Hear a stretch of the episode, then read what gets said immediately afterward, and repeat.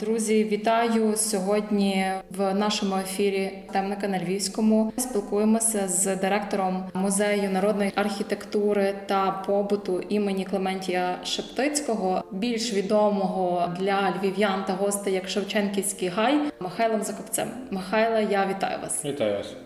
Насправді дуже цікаво, знаєте, є багато цікавих питань, е, про які би хотілося поговорити, оскільки буквально на тижнях вас призначили повноцінним директором музею, але і до того ви працювали там чимало часу. Власне, розкажіть трохи про ваше бачення, напевно, розвитку, оскільки наш львівський скансен він досить давно працює і потрохи розвивається, потрохи, напевно, якось збільшує свої масштаби.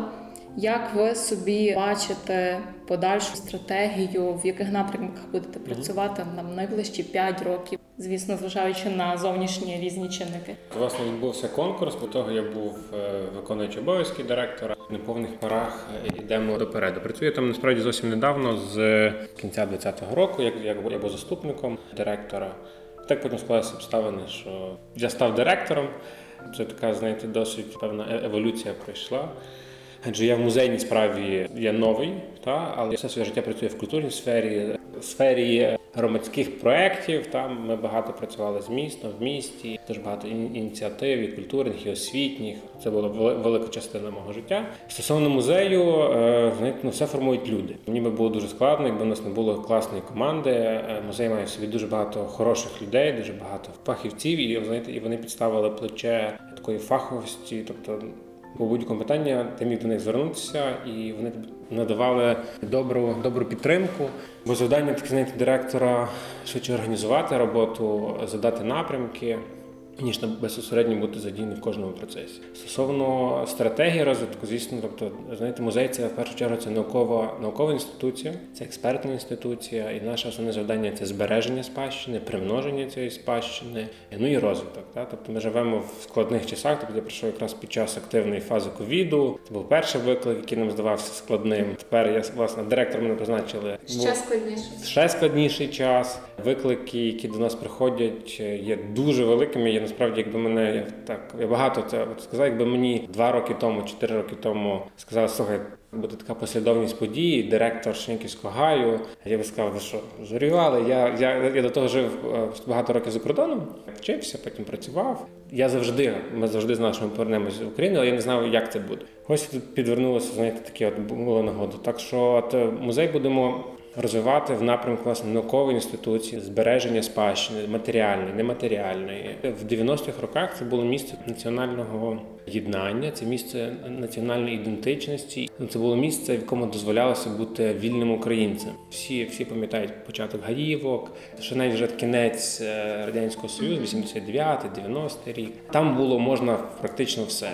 Вже і церква виходила з підпілля. Це місце, яке має за собою дуже велику історію, місце, яке має дуже велику популярність, а з тим величезну відповідальність. Тому ми трохи ми відходимо від формату знаєте, гучних там забав, фестивалів.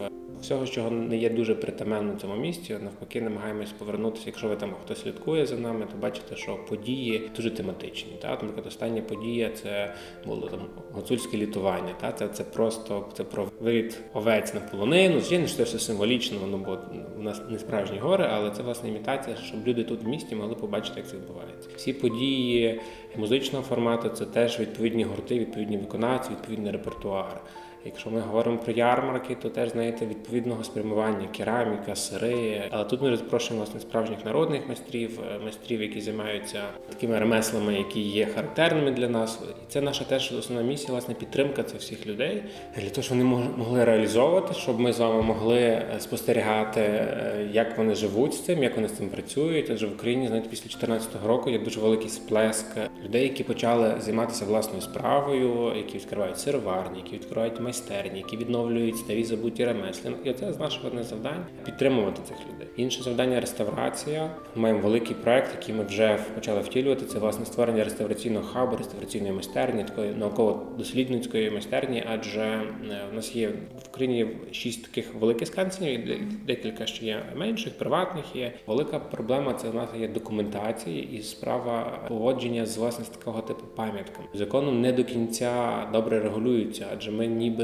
музей, а ми музей просто неба. В законі взагалі немає такого. То ми теж наприклад, працюємо з тим, щоб знаєте, появилася взагалі така група музею просто неба, адже це ну дуже багато є питань. Так само власне стосовно поводження з цими пам'ятками, перевезення, встановлення, розширення. Є є дуже багато таких власне питань, над якими треба працювати. І е, якщо ми створимо таку, а ми створимо цю таку лабораторію майстерню, це дасть теж можливість знаєте, залучати і інших наших колег.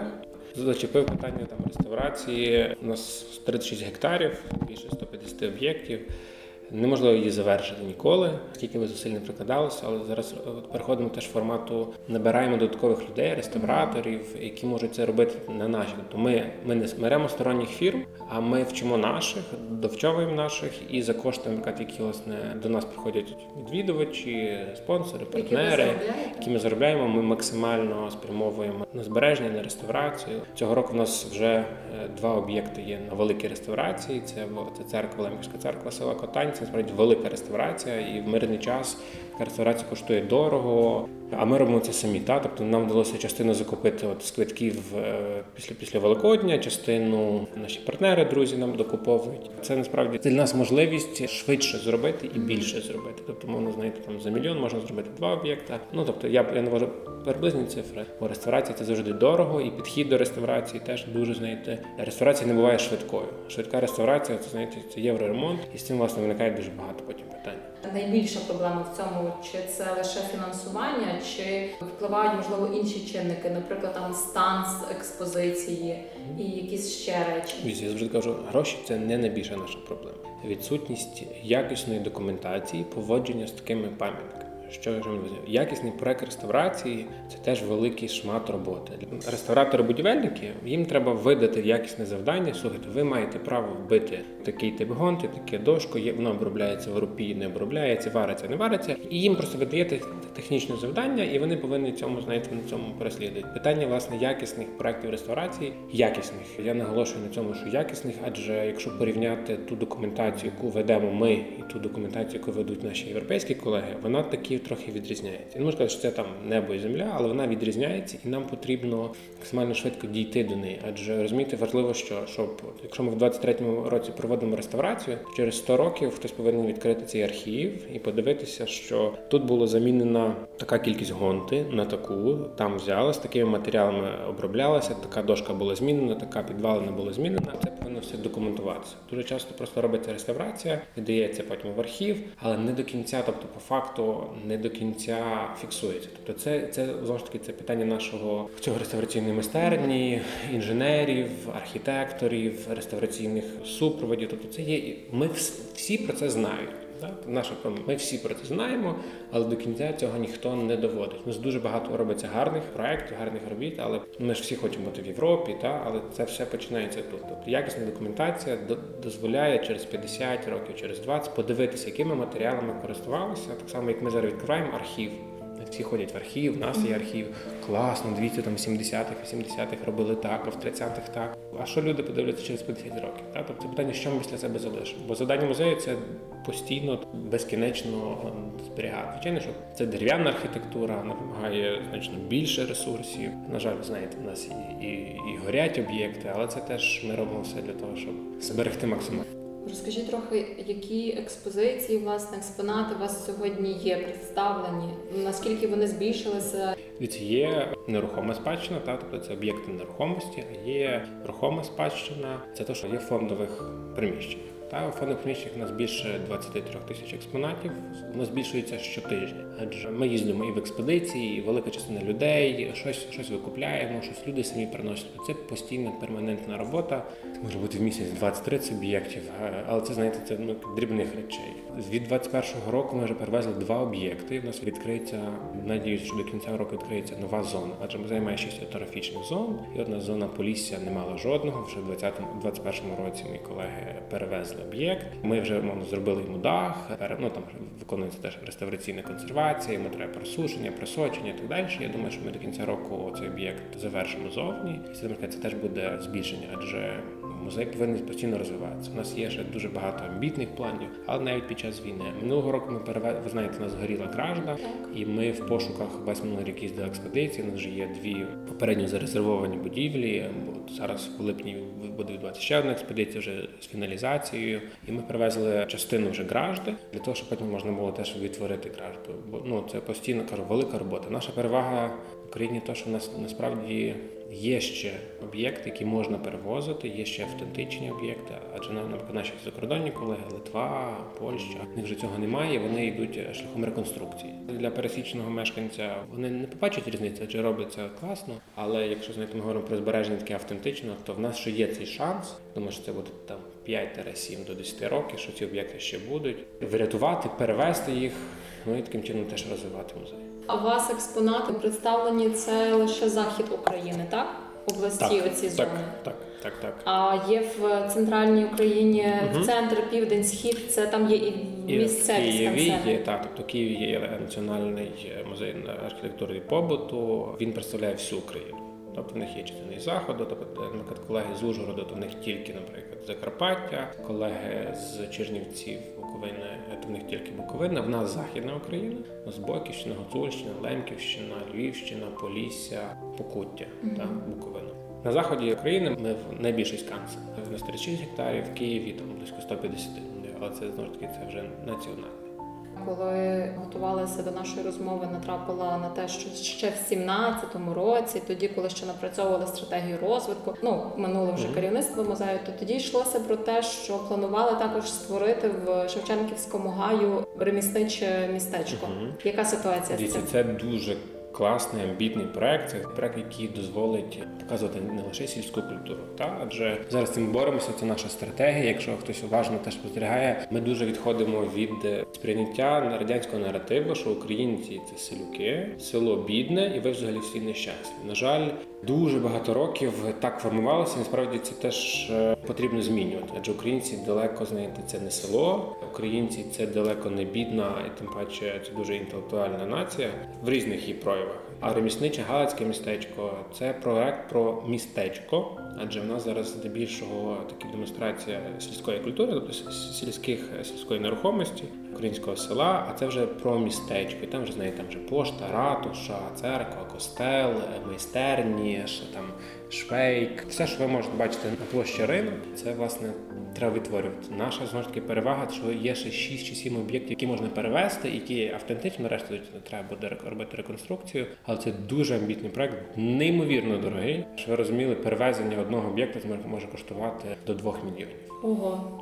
Це я говорю без внутрішньої експозиції. Це проект вже знаєте, називаємо повоєнної відбудови. Адже мусимо, скажімо, довести до ладу все, що в нас є. Не можна починати багато проєктів на раз і не завершувати їх. Нам потрібно там деякі речі за рік, за два довести до, до ладу, стосовно там з і- із безпековими тобто і паркан, і, і освітлення, і інтернет, і інші там сервісні послуги, наш інформаційно-освітній центр, там і туалет, і виставкові зали. Тобто є просто ряд проєктів, які, які варто завершити, і тоді братися за містечко, адже воно вимагає дуже багато грошей, а ще більше зусиль. У нас вже є проект, в нас вже є розуміння, я- яка там яка частина об'єктів, звідки можна перевозити, і це точно ми будемо це робити. І це буде ну це буде неймовірно класний проект, адже ви зможете прийти, подивитися справді, як виглядали майстерні. Ви зараз бачите побут, і насправді ми теж я заохочу за півроку зайти до нас, подивитись, можливо, вже на наступний сезон. Ми дуже оновлюємо всю експозицію. Ми експозиція повинна виглядати так, ніби що от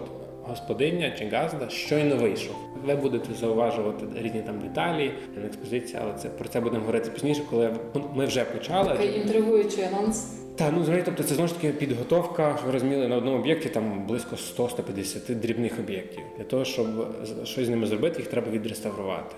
Реставрація 150 об'єктів займає достатньо багато часу. Зусиль, консервантів, хімії, людських ресурсів, погоди. Тобто це велика робота. Ми крок один знаєте, об'єкт по об'єкту доводимо до ладу, потроху, потрохи. У нас ніби багато працівників, але знаєте, це, це робота, яка дуже багато вимагає зусиль. Дуже багато. Так само знаєте, дахи псуються. У нас проблема. Ми, ми дуже заліснені. Боремося з тим, щоб можна було ці дерева частково підпилювати, зрубувати, замінювати. У нас є погані дерева. У нас там канадський дуб, який ін- інвазивний, визнаний міністерством, що його садити не можна.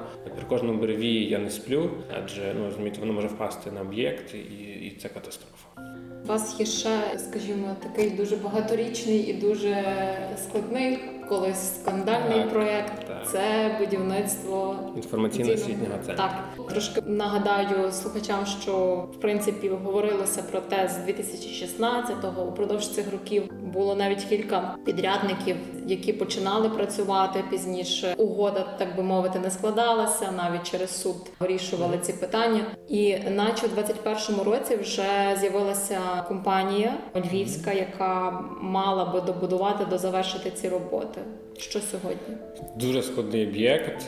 Знову ж таки, це впало на, на мене, на мої руки і на нашу всю команду. Е, Проект класний, проект дуже потрібний, адже це проект нової нової вхідної зони, конференц-залів, туалетів, можливості бути хоча б трішки інклюзивним, дати хоча б звичайний сервіс. Але попри то мав дуже багато своїх проблем. Так як ви казали, перший підрядник втік, забрав гроші, відсуджуємо, суди, поліція. Тобто це з того, що починається мій робочий день. У 21-му році виграла тендер львівська компанія, це бізнес-вектор, нова оселя. І ми крок по кроку ми почали добудовувати. В 21-му році зроблено багато, адже попередні теж підрядники неякісно будували. На щастя, вони не так багато збудували. Частина часу і ресурсу пішла на відновлення того, щоб справді можна було продовжити це будівництво. Ми зробили повністю каркас залізобетонний, монолітний, і ми зробили засклення, частину комунікацій. Будівля зараз знаєте, вона ж виглядає на будівлю. У 22-му році нічого ми не робили, бо теж складні часи. Цього року ну давайте я не інтригую, але ми прикладаємо всіх зусиль, щоб максимально багато зробити і можливо навіть частину запустити. Знову ж таки, це складний дороговартісний об'єкт. З силу того, що змінилися ну, знаєте, нові виклики. Ми робимо там перше питання поставили, чи можна там зробити гарне укриття. Можна, це буде це буде одне, напевно, з перших таких найсучасніших укриттів, адже ми будуємо сьогодні і зараз, і вже, скажімо, по всіх нормах. Тому теж частина ресурсу йде зараз ще на це. Але я думаю, що ми побачимо, ми прикладемо всіх зусиль, якщо не буде якихось знаєте, супер там. Тобто є сподівання, що цього року навіть може частково вже Ми, ну, ми його часто ясно, що ми не запустимо його цього року, але на наступний сезон я дуже надіюся. Ви не знаю, хто там що тримає, хто що вірить.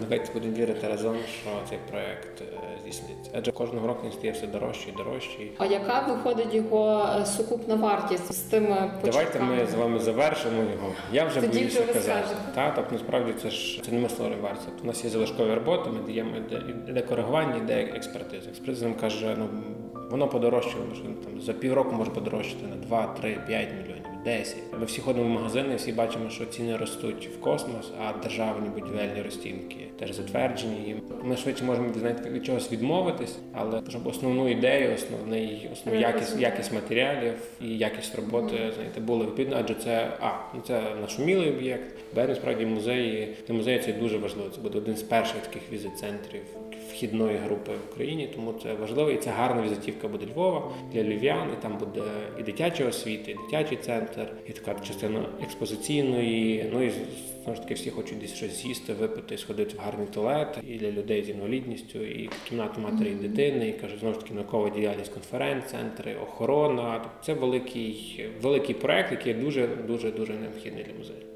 У вас також відбуваються літні табори. Це інноваційні заходи, чи вони вже і раніше працювали? Так, ми цей проект почали це. Ми прийшли ми з команди. Ми прийшли це в 21-му році. Ми запустили табір Котила Святого. Це це не дуже табір, це денні зустрічі, які теж побудовані знаєте, на власне на того, щоб діти пізнавали нашу культуру. Інновації з з того, що вони бігають, мастять глину, місять глину ногами, бо це роблять долівки. Тобто їх максимально знайомлять з українською побутом, з українською культурою. Діти шалено щасливі, адже це все дуже тактильні. Так? Знаєте, наш музей. Я дуже люблю картинку. Там музей не можна нічого чіпати. В нашому музеї можна чіпати дуже багато. Адже ви можете торкатися цієї архітектури, можете торкатися цих матеріалів. Що ми найбільше любимо натуральні матеріали: дерево, глина, солома, камінь. Тобто це те, що можна відчувати напряму. Так, Та так само дітей в нас, якщо ми починали, то в нас було ну там. 8-10 дітей. Там набирали два тижні, три. Тут після оголошення буквально там за декілька днів закривається табір та закривається набір. В нас просто у нас є ще щотижневі зустрічі. Так, кожного четверга теж відбуваються зустрічі. Теж такого формату денних забав, денного знайомства. І це насправді дуже глибокі зустрічі, дуже багато глибоко закладають. Адже наприклад, уявіть собі, що діти приходять додому, наприклад, вони там робили не знаю, закваску для борща, і тим батькам доводиться готувати, тому що діти ну знаєте, вони не дадуть спуску, не дадуть задню. Скажуть, мама, готуй. І, дуже часто батьки знайомляться. Та коли почалося повномасштабне вторгнення, ми працювали практично з початку березня, і це була теж наша знаєте, така місія. Ми, ми, ми працювали з дітьми, ми працювали з дорослими, ті, які потребували хоча б знаєте, хвилинку радості, хвилинку підтримки. То це власне теж було з дітьми, і це про знайомство про Україну. Хто ми? Та наше таке знаєте глобальне питання, як там про місію, візію. Нам потрібно задати людям просте питання: хто ми і хто ви, і потім хто я. Дуже знаєте, це популістично Звучить. е, звучить, та але насправді, за- якщо задати собі питання, тому що частина людей на сході не знає, та вони себе не можуть ідентифікувати як, як хто. Та і насправді ми з цим стикнулися вже безпосередньо після повномасштабного вторгнення з дуже великим кількість людей сюди приїжджали. Вони кажуть, ну знаєте, у вас так красиво. Я кажу, це не у вас красиво, це у нас. Дивіться, це така сама ваша спадщина, як і наша. Та, тобто ми різні, але ми єдині. Кажу, воно зараз звучить. Я не люблю цих знаєте, таких гасел, але справді це вон- воно в цьому є. Тому що я як Херсон для мене чи Крим для мене точно таким самим наш український, як і Львів. Купа років завжди відпочивав в Криму. Ми їздили, подорожували, чи в Херсоні. Ну тобто, взагалі по Україні багато багато їздилось. І для мене воно завжди було таким самим українським, як і тут. А вони не мають такого почуття. І наше таке, знаєте, це глобальне завдання, але теж їм дати почуття, це теж їхнє. Дотичності Вони, до того. вони дотичні, що це теж їхня спадщина. І, наприклад, коли ми починали проект співрозмова, це були співи, навчання української мови через спів. До нас приходили е, звичайні жінки, які не розмовляли українською мовою практично, і вони вчилися, і через там місяць, через два вони як це знаєте, ми починаємо себе трішки, трішки почувати, що це наше. Воно мене, знаєте, от я пам'ятаю, мене там прабабуся мені співала, а вони там з Кубані були. Вона каже, і мені це знаєте, я собі згадую. Тобто, справді це, це, це має бути знаєте, державна така політика, але ну ми всі держава. Ми це творимо, тому от такі завдання про встановлення ідентичності, якоїсь знаєте, такої ідеї національної. Це теж основна основне завдання музею. Це можна в різний спосіб, починаючи каже, від дитячої освіти, яка повинна бути. Ми, ми дійдемо до що ми будемо працювати сім днів на тиждень, власне, з дітьми, щоб якомога більше охопити, пояснювати. Ясно, що це воно не занудне, воно нас точно не пахне нафталіном. Ми набрали дуже класних професійних людей, педагогів, які вміють працювати зі всіма верствами дітей. Інше кожна дитина, знаєте, потребує особливої уваги. Ми працюємо з цим. Ми, ми розширяємо знаєте, команду, залучаємо каже, людей, які хочуть працювати і розуміють, що музей це що це не нудно. А це насправді весело кажу. Тому у нас багато появляється проєктів дитячої освіти, просвітництва, дорослих для підлітків, для навіть такого, знаєте, я не люблю розважального, та але такого теж трохи святкового формату. І гаївки Великодень, це знаєте, це наші стандартні речі, але теж формат свят дуже змінений. Та в нас немає великих сцен, у нас немає гучних концертів, у нас немає вже такого фестивального. Ми, ми дуже відходимо від фестивального типу, адже під час фестивалів нівелюється, знаєте, почуття спадщини, і це є просто лише антураж. Задні от картинка, фон, а що можна? Під хаткою можна посидіти, поїсти. Та можна, але давайте будемо сприймати, що це теж спадщина, і до неї теж треба трохи привчати людей, як з нею поводитися. Минулого року на Різдво був дуже гарний проект. Стоїмо чай за коляду в основних там локаціях. Доглядачі частували людей. Чаєм. Вони варили, звичайний там чай, якісь пампухи ще були, інші, інші, інші частування. Але що вам це дали безко- безкоштовно, вам треба було заколядувати. Не всі знали колядки. Якщо не знали, то вам роздавали співаники, і розумієте, з кожної хати лунала коляда, лунала пісня. У нас не було жодної центральної сцени, але люди колядували, люди мали відчуття цього. Знаєте, ви заходите в хату, де пахне. Де пахне випічкою, де пахне п'єцом, де пахне музикою, де Геть пахне інше відчуття. досвід. Так зараз ми нікого нічим не здивуємо. Ми знаєте, ми не здивуємо там екранами інтерактивними, там не знаю, тачами. Але ми можемо дати досвід переживання цієї події. Що ви можете прийти, можете торкнутися, можете спробувати, можете щось поїсти, ви можете понюхати, ви можете просто побути наодинці, можете поспівати, можете взяти участь в ярмарку, ви можете взяти участь там з дітьми, можете без дітей, можете з там з улюбленцями. Є дуже багато речей, які власне формують це знаєте, відвідування, досвід відвідування. Наше завдання це ми змінити досвід відвідування, щоб вас нічого не відволікало, щоб у вас був звичайний набір нормальних сервісів, вхід, електронний квиток, аудіогід, туалет, поїсти, попити. Ну тобто, знаєте, щоб було. Щоб ті речі були за замовчуванням, і ви всі могли просто насолодитися там 2-3 години, 4, провести час, щоб ви отримали задоволення. Ще одна цікава подія це на Івана Догаю. Е, Власне, та ярмарок. Трохи розкажіть про нього. Ярмарок це теж ярмарок не завжди було. Це наш вже третій, якщо не помиляюсь, проект. Він починав з дуже маленького, з декілька учасників, і це, напевно, такий один з найбільших. Це теж про те, що я починав на початку. Це про підтримку наших майстрів. Я обожнюю крафтових виробників, і мені дуже подобається, що в нас є багато людей, які вміють творити руками, і вони творять, повірте, дуже конкурентний продукт. Я з великою задоволенням, коли їжджу там відрядження в міжнародні якісь поїздки, я набираю різного. І повірте, це рівень мені не соромно, чи в Норвегії, чи в Швецію, чи в Німеччину. Я це демонструю. і Вони кажуть, вау, як це класно! А тим паче, що це все вручну. То музей теж має таке завдання підтримувати цих людей. Бо для нас це точно не про комерцію.